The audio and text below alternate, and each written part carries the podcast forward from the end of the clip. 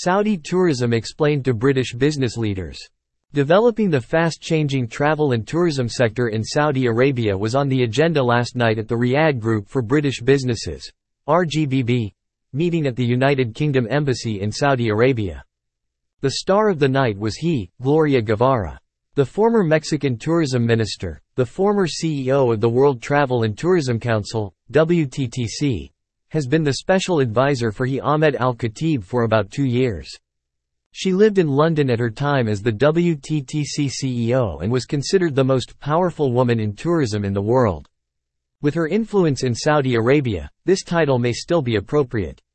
Her passion for the industry has not changed, and the influence the Kingdom of Saudi Arabia has in global tourism is enormous. If any person in travel tourism leads with passion, Ms. Guevara is this global leader. Thinking out of the box is what Saudi tourism needs to handle the enormous growth visible in Riyadh and many parts of the kingdom. Sustainability is her priority. The priority of a new international group under her leadership in the Ministry of Tourism is working to provide a solution to the world. Dreaming big is the modus operandi in Saudi Arabia. This counts specifically for travel and tourism. It appears most dreams are becoming a reality in the kingdom. Ms. Guevara gave an insight into pending projects, and with all the mega undertakings in the works and so many more in the pipeline, it almost borders on magic to make this all reality. Magic seems to be possible in the kingdom. His Highness Prince Mansur bin Saud Al Saud, Deputy Director General at the King Faisal Foundation and board member of Al Khuzama Investment, was a guest at the event last night. He explained how such magic can become a reality when the needed amount of funding is put behind it.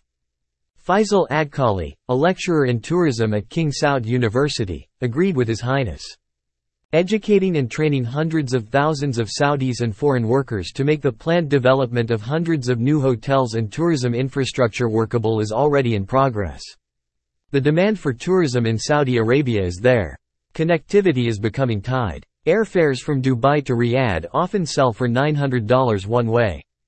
The Saudi Arabian government helps many airlines to raise capacity to raise the capacity of carriers serving this market.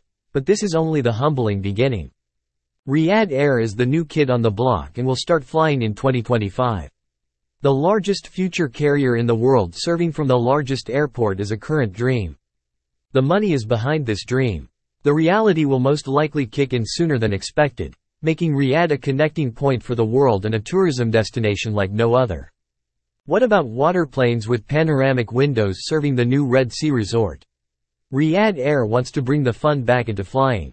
First class has never been a moneymaker in the aviation business.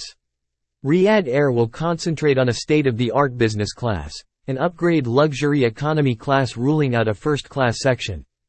The lively discussion last night at the UK Embassy in Riyadh was moderated by Dr. James Morgan PhD. EWD, an international educator, experienced designer, and British leader currently residing in Riyadh. The Riyadh Group for British Business, RGBB, is a British embassy and UK Department for International Trade, DIT, supported business-focused group to promote the interests of British businesses and individuals in the Saudi Arabian capital of Riyadh. As the GOTA Group for British Business, Amongst their work is an annual member survey focusing on the key issues for individuals and businesses in Saudi Arabia. The results of this survey are provided to the UK Embassy in Riyadh, giving them an invaluable source of information and key indicators on business conditions in Riyadh, and this is used to inform their high-level discussions. Riyadh Group runs several events throughout the year, including Special briefings on the latest hot topics and key industry developments networking evenings sector-specific focus groups.